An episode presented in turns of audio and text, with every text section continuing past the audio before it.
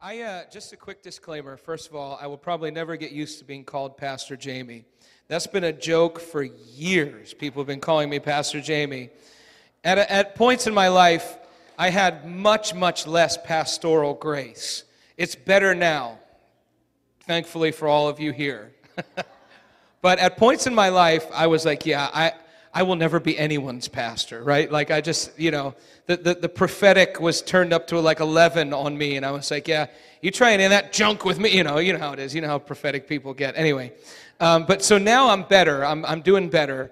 Um, actually, my pastor, uh, Doug's dad, uh, laid, I, I, say that from, from years ago. I mean, uh, now, now David's our pastor, obviously, but, but years ago, at, at the time, my pastor actually commissioned me uh, because I had to, of all things, I had to do a wedding. And, um, and, and so I had to do this wedding. And so he's like, well, I guess we better commission you as a pastor or ordain you, you know. And from that point on, I kid you not, I, I was just doing it because it was a legality to be, you know, legal to marry this couple that their pastor had kind of dropped out. And they're like, can you marry us? We're getting married in four weeks and we have no one to marry us. I'm like, all right. Um, anyway, so I just did it, but from that point on, the pastoral grace in my life really has uh, increased. So thank you, Jesus. There's, there's that's real stuff that happens when people lay hands on you and impart a, a real grace. So I will still never get used to being called Pastor Jamie. So anyway, you can just call me Jamie or whatever, but if you want to call me Pastor Jamie, I sort of feel like you're needling me, but it's okay. We can, we can, no, it's, it's, it's all good. Um, and I want to say this too, since, uh, you know, maybe, I know, like, some of you I've known for a while, and some of you probably just getting to know me, but I want to say this. I want you to know that I am not a frustrated rock star. All right? So, all of my behavior that you see does not come out of being a frustrated rock star. I want that to be clear because some people seem to think that. I am unapologetically a cheerleader for Jesus. All right? So what I do is not, not because I wish I could be doing something else. Believe me, I, I'm, I don't care about any of that stuff. But what I do care about is I do care about him getting what he deserves. Amen? And I'm unapologetic about that. So just letting you know, in case you're wondering, like, what's up with that guy? Um, you know, that's, that's part of my deal. I am an unapologetic cheerleader for Jesus. And I want to encourage you guys, like Jonathan just shared with you, there are moments that God invites us into. There are moments He invites us into. I remember, you might not believe this, but I, I had to get free of a lot of fear. I, I actually used to lead worship standing behind the piano, hiding behind the piano. I didn't play the piano. I hid behind it, a, a, big grand piano with the leaf open, and I would stand there so no one could see me. And it wasn't a humility thing, it was just a fear thing. For real. I know, I know that's really hard to believe when you, when you, see, when you see me now. I'm, the, I'm the, waving the banner of the crazy parade. But I, am just telling you, honestly, that's where I came from. I came from a, a place of that kind of fear and that kind of bondage and that kind of, you know, timidity that the Lord had to deliver me out of all of it. And it was through moments like what Jonathan just shared with you.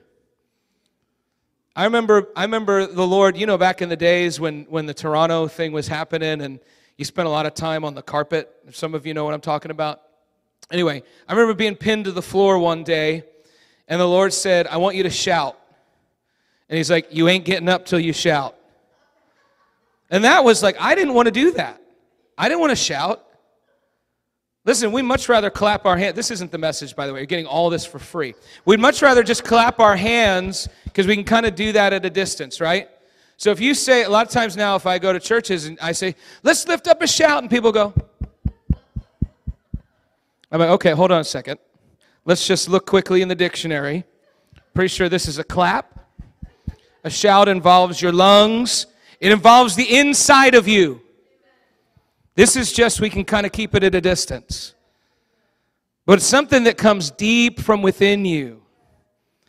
And so the Lord had me pinned down. He said, You ain't getting up till you shout. I said, Really? You would do that to me? Yeah, yeah, he, he does that. But he's setting us free. He's getting us out of our own stuff, out of our own self consciousness that I lived with for a long time, a long, long time. A fear of man, a, a you know, never feeling like I fit in and never, you know, all this kind of stuff. And now I'm just like, I just am who I am, right? And if you think I'm a frustrated rock star, that's up to you. you know what I'm saying? So I don't really care, but I just know who I am and I know who He's created me to be. And I know that I can be okay in that. And I know that He's called me to worship Him with everything in me. Amen? So that's a little bit um, about me since I know some of you like probably, you know, I've been around some of you for a long, long time, and then others, we've not been a part of the, the Bristol Hope family for that long. So I'll just share that little snippet of who I am. So, and I will also tell you that I am pinch preaching this week. Um, so I, I, until fr- Friday night, I did not know I was preaching. So I had two. I had a choice. I had the choice of p- preach a message that I, I know I, I kind of have articulated and have the language for and feel comfortable with, or I could do what I felt like the Lord was saying to do and and stumble and bumble my way through probably a little bit because this is still something that's kind of new for me. And so if it sounds really good, I guess you won't know which path I chose. Um, but if it's stumbly and bumbly, you know, oh, he was just trying to be obedient. That's good. That's good. Praise the Lord. Um, no, I want to. I, I love the the theme that we've been on with these memorial stones. I love that. And I've been on Joshua 4 for a couple years now. We got connected with the American Bible Society. Um, I don't know how many of you are familiar with the American Bible Society. The American Bible Society is a 200 plus year old ministry. That's pretty good. We get churches that are like 50 years old, 100 years old. We're like, wow, that's amazing. 200 year old ministry. That's pretty good, right? That's, I think God's been faithful to those people. And so they um, were in New York City for about the last hundred years of their uh, uh existence as a ministry. And they moved back to Philadelphia about four or five years ago. And when they moved back in there, we uh, kind of got connected with them and we found out that they wanted to create a space that they have now created. We actually prayed in the empty warehouse that they've converted into what is now called the Faith and Liberty Discovery Center. And it's, they don't like the term museum, but it's like a museum. And, um, and so they are, are telling the story in that place, they're telling the story of the Bible's influence on the founding of our nation. Not just the founding, but all, all through our, our, our nation, but particularly at the founding, and particularly people like William Penn who came here and wanted to establish a baseline, a foundation of brotherly love based on the scriptures, who named this, well, not this city, but named Philadelphia after the biblical city in, in the book of Revelation. And so, you know, they're telling that story, and I said to them, the reason I love this is because this is a Joshua 4 memorial stone. This is a, a museum or a, a interactive space, since they don't like museum. This is a place where people will be able to interact with the realities of what God has done. And generations to come, no matter what revisionist history tries to come in, generations to come will say, oh, this is what the Lord's done. And so I love this theme, and I want to just talk today about you and I being walking, breathing, living memorial stones. Because listen, we are we are in our bloodlines. We are a witness. We are a testimony to the generations that will come. And I know there are things in my life right now that I'm doing that I know these things are going to be there's things I'm creating, there's things I'm walking out, there's things I'm doing that I'm going to eh, you know, my kids now are walking them out with me but even their kids and their children's children, the generations to come, will be able to look back and say, oh, that's what happened in my great great great grandfather's life. That's what he knew of the Lord. That's what he, that's what he experienced. Amen? So that's what, that's what I do. That's why I record music. I don't record music to sell a million copies of a record. I'm recording music so that my great great great grandchildren can drink from that well. And I don't care if anybody else likes it. How's that for getting over the fear of man? it's the truth, though. I don't. We, we have CDs, we make them available, but I'll be honest with you, I don't really care if anyone else likes it. It's not about that. It's about here's what the Lord's given me, and let me tell this story. And um, I'm going to play a song. Well, Josh is going to play a song. Not now. At the end. We're good at the end. I was going to say we're going to play the song at the end. Um, we're going to play a song at the end that just, the Lord just rocked me with it because it's so much of what He's been speaking to me about. And I'm just praying that this will kind of come out because, again, it is kind of new to me. Uh, and, it, and it's a redefining of what it even means to be a witness. How many of you, like, are, like we know, we're supposed to be a witness, right? How many of us honestly have no idea what that means? I learned, I found out I didn't. I didn't have any idea what that means. So I want to unpack for you some things in probably a somewhat haphazard fashion. Help me, Jesus. Found out Friday night I was doing this, and then we were on the road all day yesterday, but it's all good. Uh, I, am going to do the best I can with the language I have now um, and just try to communicate this to you as best I can. So, Father, help me, help all of us to have ears to hear and hearts to receive. Amen? So, we're in, we're in a moment in the earth where we prayed into it last week. You know, we're seeing what's happening in a country like Afghanistan and we're trying to wrap our heads around what it means to actually be a witness. Let me just give you the Greek word for witness. Okay? The Greek word for witness is marturia. Uh oh. Let's just cut right to the chase. It's marturia. You can hear the word martyr right in there. And, you know, I, I've been struck by the reality that what we do when we are a witness is not to go hand someone a tract. I'm not saying that's wrong. Listen, if you do that and the Lord tells you to do that, you do it. But we have, we, well, we're going to go out to the streets, we're going to witness. Okay. Here's what I'm concerned about we have a bunch of people who aren't witnesses witnessing. Why? Because what does it actually mean to be a witness? A witness is, as it is in our culture, in, in biblical language, it is a legal term. It's someone who gives testimony to something they have seen or experienced.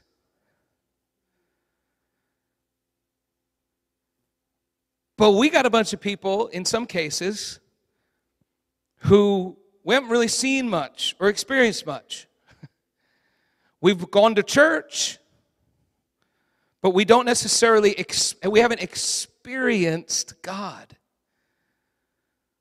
My, one, of, one of my, one of my uh, favorite guys to, to hang out with. He's been a, a mentor to us in many ways, is uh, Robert Stearns, Bishop Robert Stearns.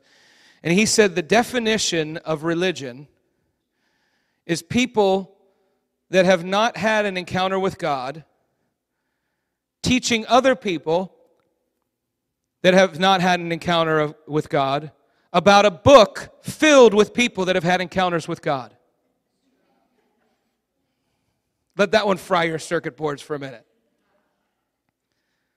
People who've not had an experience or an encounter with God, teaching other people who've not had an experience or encounter with God about a book filled with people who all had encounters with God, who experienced Him in some way.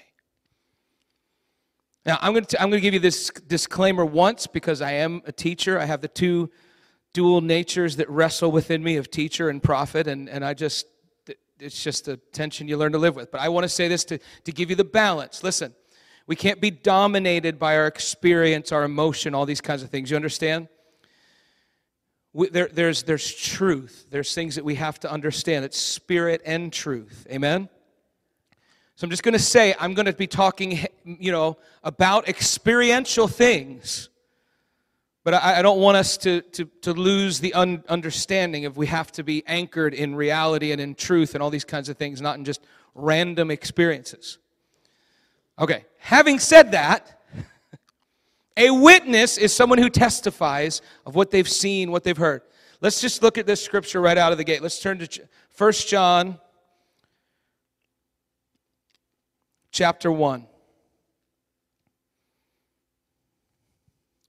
And I love this. If you want to if you want to dive deep on this, if this you know does something in your heart today, if you want to dive deep on this, read all of the writings of John, the apostle John. Read, for, read John, the gospel. Read 1st John, 2nd John, 3rd John, and then read the book of Revelation. And you will see that John carries this thread all the way through in, in, in his gospel, all the way through his, his epistles into the, the, uh, the, the, the book of Revelation. There is a, a thread of this idea of a witness, someone who has seen and who has heard. Listen to what he says, 1 John chapter 1.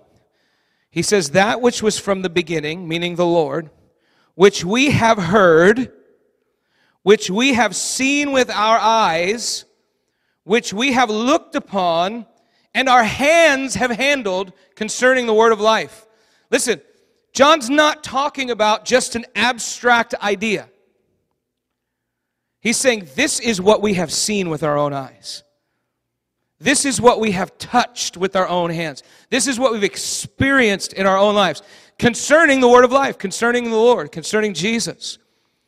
The life was manifested, and we have seen and bear witness and declare to you that eternal life which was with the Father and was manifested to us. That which we have seen and heard, we declare to you. I'm telling you right now, that is the definition of what a witness is. What have I seen? What have I heard? That's what I talk about. That's what I tell about. What have I experienced? That's why people can come up here and say, listen, you know, like Jonathan did this morning, here's what I've experienced of God. And he witnessed, he's, he's a true witness. This is what God's done for me. It's what I've handled and touched in my own life. And we want to tell people, okay, this is what you tell other people when you go out to the streets and you talk to them about this, or you, you know, when you're in a restaurant or whatever. And they've never touched it with their own life, never handled it with their own hands. Are you with me? And so I've been convicted about this invitation. And John goes on and he says, That which we have seen and heard, we declare to you, that you also may have fellowship with us. And truly, our fellowship is with the Father and with his Son, Jesus Christ. In other words, John's saying, I'm telling you all these things because you're invited into the same thing. Wait a minute, John. You walked with Jesus. You talked with Jesus. You saw him do miracles. You listened to his words. Y'all, we can do the same thing. We do it by the Spirit, do it by the power of the Spirit. God's invited us. John's telling us here, you're invited in to this same thing to touch, to handle, to taste, to experience, and to have fellowship with the rest of the people who've done the same thing. And really, all of that is our fellowship with Him. And so I've been kind of rocked by this reality, going, okay, what if the witness of the American church, and forgive me, when I, when I talk about the church, I'm rarely talking about just us here. I'm talking more broadly. That's kind of how my brain works. So just sorry. But anyway. What if the witness of the American church has been so diminished because we're not encountering Him? We're not experiencing Him. What if we're creating programs and generating all kinds of nice things that people want to come in and, and be a part of the group, but the core of it, no one's experiencing God. And I'll tell you very honestly, that's why I, I have my family and we come to this church. Before I was a pastor here, when I thought I could just be a fly on the wall here. And I see a company of people that are here saying, We know we have to encounter the Lord. And we know that anybody who comes here, it's not our mission to, to pump them full of really nice coffee and have a cool light show and all that. I'm not saying there's anything wrong with all that, but I'm saying if that's all you got and you don't have the encountering of God, we are not witnesses.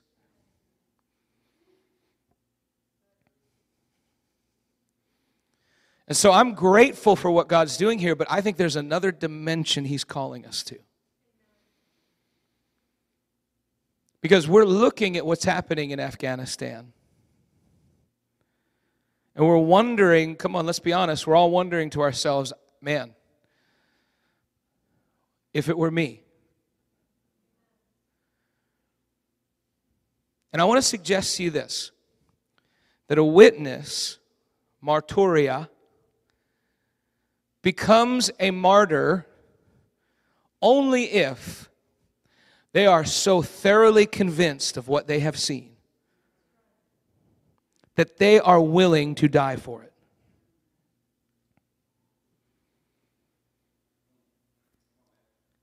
There were, let's say, 11 of Jesus' closest friends. We know one of them didn't end well.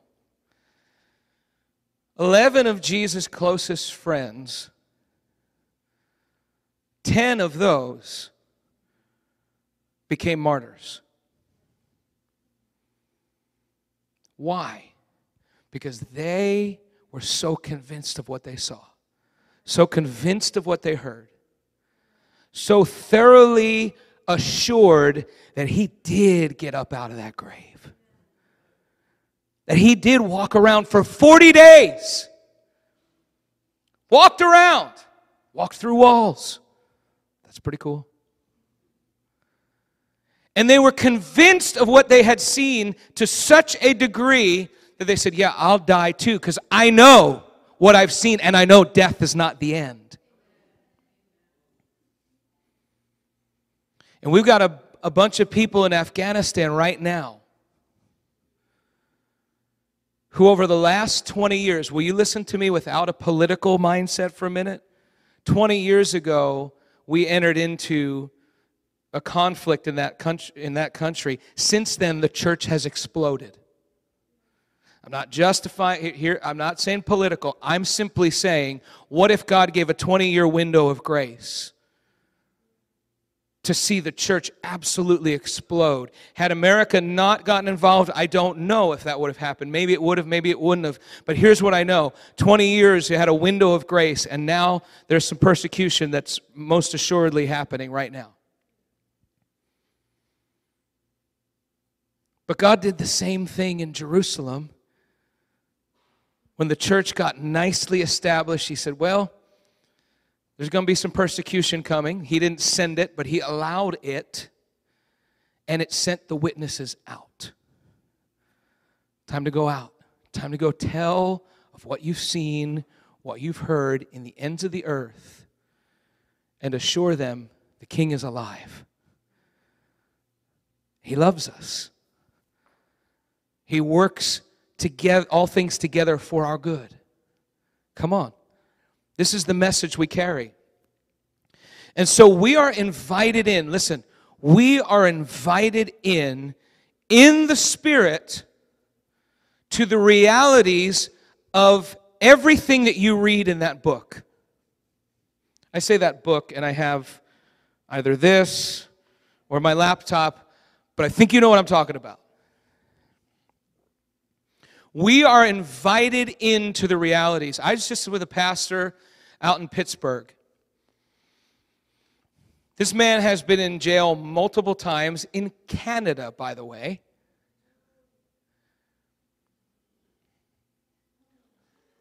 This is not Afghanistan, y'all. This is Canada. And he's been in jail for, for feeding the hungry and preaching the gospel on the streets. But before he, you know, he, he, he, he did all of that, he didn't know the Lord. And he was a, he was a, a corrupt businessman, put it that way. And he said he just started to come to the Lord and he came to church and he was still kind of wrestling in his heart about really s- surrendering his whole life to the Lord. But he came to church and a prophet said his, his wife was pregnant. The prophet said that God's going to give you the perfect gift. That's what he said. And so the time came for his baby to be born, and the baby was stillborn. And they were able, I guess, to, to or kind of, I don't know if stillborn, stillborn is the right term, but the baby was not breathing on its own, all this kind of stuff. And so they were able to kind of get the baby breathing, but they said, Your baby, your, your, your son has no lungs, you know, or, or tiny little lungs, you know, like somehow his organs had not developed. And, and so they were just keeping the baby alive. And he's standing there looking at his son, talking to the Lord, going, Lord, this isn't fair. He's a new believer now, right? Saying, This isn't fair. I'm giving my life to you. I'm, I'm, I'm surrendering to you. I'm trying to get my life back. I'm trying to do, you know, on track, all this kind of stuff. It says, and here's my son literally just dying. It says, I would do anything to save that child. I would, literally anything. He said, he's literally bargaining to the Lord. He said, Lord, I would literally kill people to, to save that baby. And like this, all of a sudden, he goes into like a three hour vision of the crucifixion of Jesus. I mean, in vivid detail like he was there. And he was telling some of the story, and actually, you know, I, I, I went to Bible college, and not that that makes me a, any kind of an expert or anything, but I've studied some of the technical aspects of the crucifixion of Jesus, and everything that he had seen in this vision is 100% accurate, according to what everybody kind of thinks is what happened. And the Lord shows him in vivid detail the crucifixion of Jesus. And he says to him, You would do anything to save your son. I gave my son. Whoa. and it turned his world upside down to know the heart of the Father. Why? Because he became a witness to what happened when Jesus hung on the cross. He became a witness. He saw it. He experienced it. Are you hearing what I'm saying? Now, is this just for pastors who get thrown in jail in Canada? No. Listen, this is what we are all invited into. We are invited to see and to experience these things in the Spirit. Let me read a, a, scripture to you, and before I read it, I'll tell you this. This is from Zechariah chapter 3. And in Zechariah chapter 3, it's a, a prophetic picture of New Testament ministry. So I'm not going to dive into the whole thing there. It's kind of a, I could say a bunch of funny words that'll probably confuse you, but I'm just going to say this very simply. Zechariah 3 is a prophetic picture. It's in the Old Testament, but it's a prophetic picture of what New Testament ministry is going to look like. It's a prophetic picture of New Testament priesthood. There's a priest, Joshua or Yeshua, who is standing before the Lord and he is a representative. And I want to read this to you because this is so powerful. He's standing there before the Lord and the angels are there, and, and, and even the accuser, Satan, comes to accuse him. So he's in a heavenly courtroom, if you will. He's in a legal setting. And the accuser is accusing him because he's defiled. Outwardly, his garments are defiled. The priesthood he's a part of has become defiled. And so the enemy is accusing him. And Zechariah the prophet is there, by the way. How'd Zechariah get there? Well, he has access into these heavenly realms. And so there's this whole exchange that happens, and they, you know, they say, well, let's put a clean garments on him. Let's purify him. And God purifies him. And he becomes pure, and it's a picture of those who have been cleansed by the blood of Jesus. And then this is what the Lord says in Zechariah chapter 3, verses 6 and 7. Actually, it's the angel of the Lord, which is most likely considered to be Jesus, but it says, The angel of the Lord admonished Joshua, saying, Thus says the Lord of hosts, Zechariah 3 6 and 7. Listen to this. If you will walk in my ways, and if you keep my command, then you shall also judge my house, and likewise have charge of my courts. I will give you places to walk among these who stand here. In other words, listen, we understand this is a prophetic picture of New Testament ministry, what's happening here is the Lord saying, If you will walk in my ways, if you will follow after me, I am inviting you into this courtroom to be here, to experience what goes on here. Do you know that you and I are called to experience things that happen in the heavenly realms? We're called to encounter and experience these kinds of things. Now, listen, it doesn't always have to be some profound, you know, three hours taken up in a vision, all this kind of, it doesn't have to be that way. Sometimes it's just a simple thing that God gives us.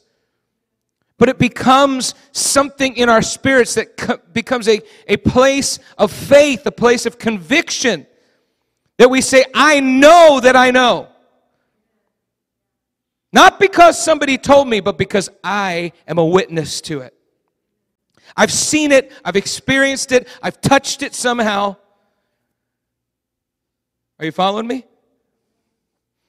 And we're invited to that place to walk among those, like it says in Zechariah 3 walk among the courts of the Lord. And so, witnesses are those who speak and testify of what they've seen what they've heard, but what have we seen and heard? Maybe that's why so many people feel like, I don't know how to do this. I don't know how to, to tell people about Jesus. Listen, what have you seen and what have you heard? What do you, what do you know that you're willing to die for? This is where we're going because, listen, when, when we see something like Afghanistan, it becomes very real to us. But the, the challenge of the Lord is there for us all the time. Thank God we don't have to deal with what, what, what they're dealing with in Afghanistan. But it doesn't mean we should be lazy. It doesn't mean we shouldn't be. He's, the Lord's saying, I, I want to give you power to be my. How am I going to be a witness? How am I going to see these things? The Holy Spirit will come upon you, and you'll receive power doesn't that verse come alive now? What's that mean? That means that he's going to tell me the right words to say? That's maybe, yeah, but that's not the core of what it is. The core of what it is, is he's going to cause these things to come alive in you. The Holy Spirit is going to help us to have eyes to see. The Holy Spirit's going to help us to have ears to hear. When you've heard the word of the Lord from heaven, listen, there's no question anymore. You don't have to go back and forth and, well, maybe it will, maybe it won't. No, I've heard the Lord. 100%. Done. Settled, established. Now I'm a witness. This is what he said. And we testify and we give legislative, judicial, legal witness of what we've heard and seen. You know that, that great um, verse about faith, right? We, we love we love the verse about faith that we quote all the time from Hebrews. And um, I, want to break it down just for a minute. Go to Hebrews chapter 11 just so we can look at it.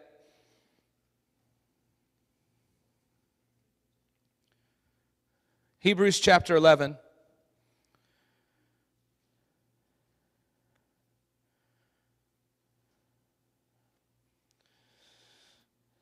I'm, uh, I'm almost done, so if you want to get we're going to talk about Hebrews just for a minute, and then we'll, we'll wrap this up. But it says this, right? We know this verse pretty well. It says, Now faith is the substance of things hoped for, the evidence of things not seen. if you break these words down a little bit, I'll, I'll, just, for the sake of time, I'll just say this the evidence of things not seen. It's literally a legal term. It is a term that describes when a witness would testify regarding something so that you, as someone who did not see it, would become so thoroughly convinced that what they were saying was true that you would be willing to believe them. We have this in our court system, right? I was, I don't know, if honored, privileged, sobering, I don't know, whatever it was. I ended up uh, in, in, on a murder trial in, uh, on jury duty one time. It was, it was kind of heavy. And um, the witnesses tell what they've seen. And 12 people sit there and decide if they believe what that witness has said enough to basically treat, sorry, that's me, to basically treat what that witness says as though they themselves have experienced that. This man, this, this man who was a witness shared his story to the degree that 12 people could visualize and picture and engage and say, Yes, we see what happened here. Does that make sense? That is what this word is saying. Faith is the evidence the thing that describes and causes to come into shape and cause into a place uh, uh, uh, of convincing in your own heart things that you can't see. That's what it is. It's the witness of the Spirit of God in us, convincing us, helping us to experience and believe things that in the natural we cannot see. Are you with me? And so that's what we're talking about. we talk about faith, we're, we're seeing the Holy Spirit move in our hearts, in our lives, causing faith to rise up, causing us to be able to believe and walk in things that we otherwise could never walk in. Amen? And so, if you keep reading in Hebrews, you come over to well, well in that in that chapter you have these great heroes of faith right and it tells you by faith all these people did these things right? We'll just scan the chapter. By faith enoch was taken away so he didn't see death. That sounds good right? Right? Oh you sleep now? It was a joke and people were like Okay. You know, by faith, Abraham obeyed and had a child when his body was as good as dead, right? And it keeps talking about these heroes of faith. You know, Abraham, Isaac, Jacob, Moses. He was hidden by his parents. Joshua in the walls of Jericho by faith. What an amazing story, right?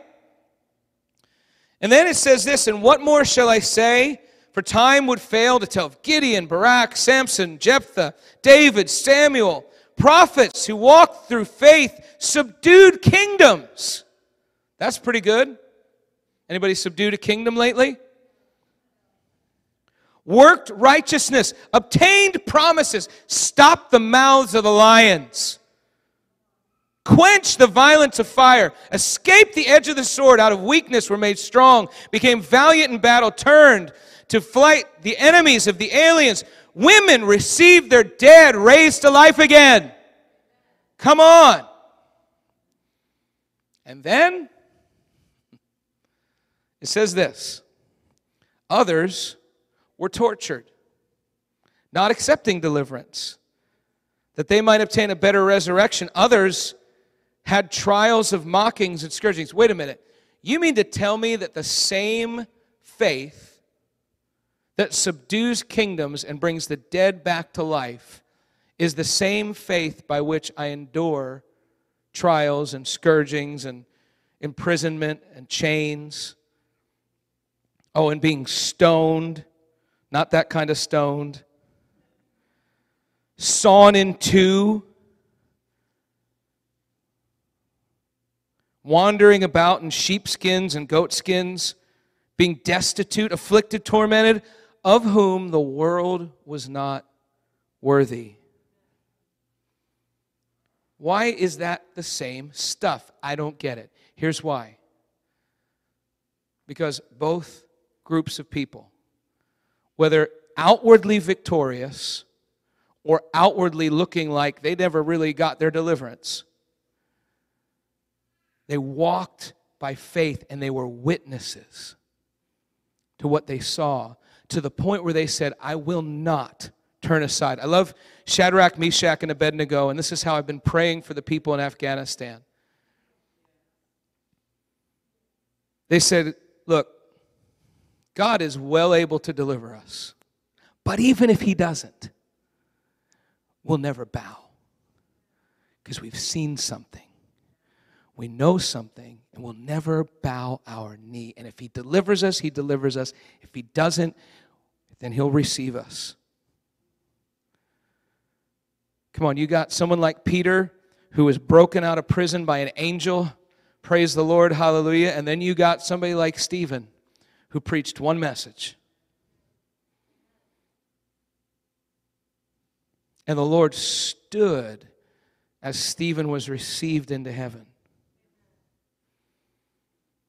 And the one who was there overseeing the stoning of Stephen, two chapters later, a blinding light appears to him, knocks him down, and Jesus himself says, Why are you persecuting me, Saul? And you'll never in a million years convince me that those two events aren't connected that a man who stood there and preached the gospel faithfully, not accepting deliverance, but instead receiving martyria, gave birth to the greatest evangelist the world has ever known. Come on. That's the power of what we've seen and what we've heard and being so gripped by it that we're willing to do anything for it. They're willing to lay down our lives. And sometimes the struggle is would I lay down my like would I die for this? And sometimes some of us are just extreme enough to be like, yeah, I'd die for it. Problem is, we're not always willing to live for it.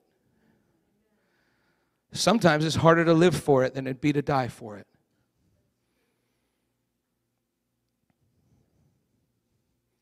So here we are in a moment where God's inviting us in to be his witnesses. I believe he's stirred us up with what's going on in Afghanistan, and I will not allow whatever bloodshed there might be of our brothers and sisters to be in vain. And I know the Lord won't either. But I believe it has to stir us up to be the witnesses he's called us to be. I want to just play this song. I was in Alabama uh, recently, and I met the people who wrote this song, and they sang this song. And the Lord had already been speaking to me about all, all these things I've been sharing with you today. The Lord's really been speaking to me about for several months now. And then they sang this song, and I about blew a gasket because I'm like, this is it. This is what the Lord's been speaking to me about. And so, uh, spoiler alert, next Sunday, you might hear us singing this song. But on, but on a day and a half notice, uh, did not feel like it was cool to short hop the team um, with that kind of a, a, thing. So we just get the canned version. But I tell you, it is pretty good. And um, I, I, I wish we could have lyrics, but hopefully you'll be able to hear the words clearly enough. And I want to just ask you to sit before the Lord for a moment as we play this, and then um, Maggie, why don't you get in place? And then we're just going to have an invitation today. Uh, Josh and Laura are going to come, and, and uh, others who, who are part of the ministry team who, if you feel led, I want to just I want to just open it up for prayer, and I want to uh, invite us into that place where we witness more in the Spirit. Amen? So let's listen to this and we'll go from there.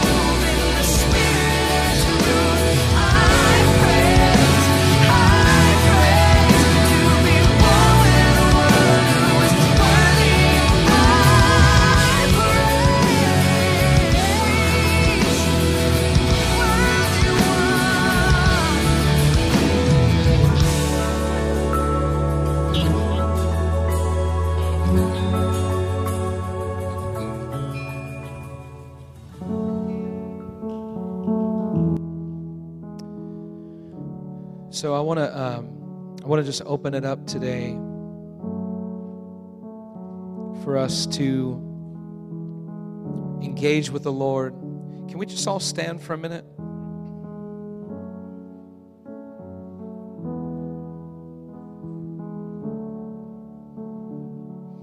Let's just stretch our hands out to the Lord. Father, we have been provoked, Lord, really over these last two years with all that we see going on around us. Lord, that we must be the witness in the earth that you desire us to be. That we must be those who have tasted and seen your goodness, who've experienced you, Lord, enough to stand up and say, in the midst of all that's going on around us, there is hope in you. Father, you said in your word that when the Holy Spirit came upon us, we would receive power to become your witnesses. So, Father, I'm asking today for a fresh release of Holy Spirit upon each one who's here.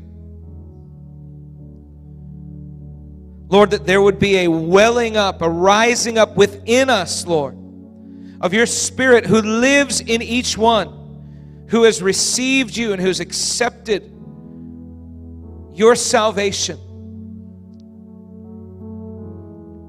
Holy Spirit, rise up in us right now, we pray. Cause us to be your witnesses. Cause us to encounter the realities of the slain lamb, the one who once was dead, but now is alive and lives forevermore. The one to whom every nation bows down. The one to whom every knee will bow and every tongue confess. His Lordship. Lord, we say and we pray as we prayed today, open the eyes of our hearts that we would see you. And Lord, even as John, the one who, who speaks about these things so frequently in his writings, even as John saw you in the book of Revelation, he fell at your feet as a dead man. He had walked with you, he had talked with you in the earth realm, but something about seeing you in heaven, something about seeing you high and lifted up, brought him to a place of humility brought him to a place of submission and brought him to a place of awe that he had never been before. Lord, we're saying today, take us. Take us to a place of humility. Take us to a place of awe that we've never been before. Take us, Lord, to a place where we encounter the greatness of who you are. Lord, take us and baptize us again in your love. Take us and immerse us again in your mercy.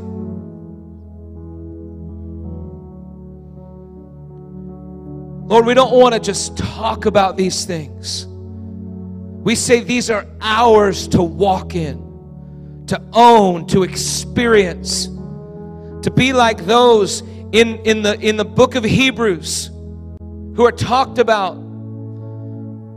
as heroes of faith, Lord, not because they were perfect, but because they dared to enter into an encounter with you. We say, Lord, we want that. And we want to be bold enough to stand up, though it might cost us everything. We want to be so convinced by what we've seen that we can do nothing else. We say, Lord, where else would we go? You have the words of life. Because we've tasted of your words. They're like honey to us. We've tasted of your words of life. We know what it's like, Lord. We've tasted your, your truth and your deliverance.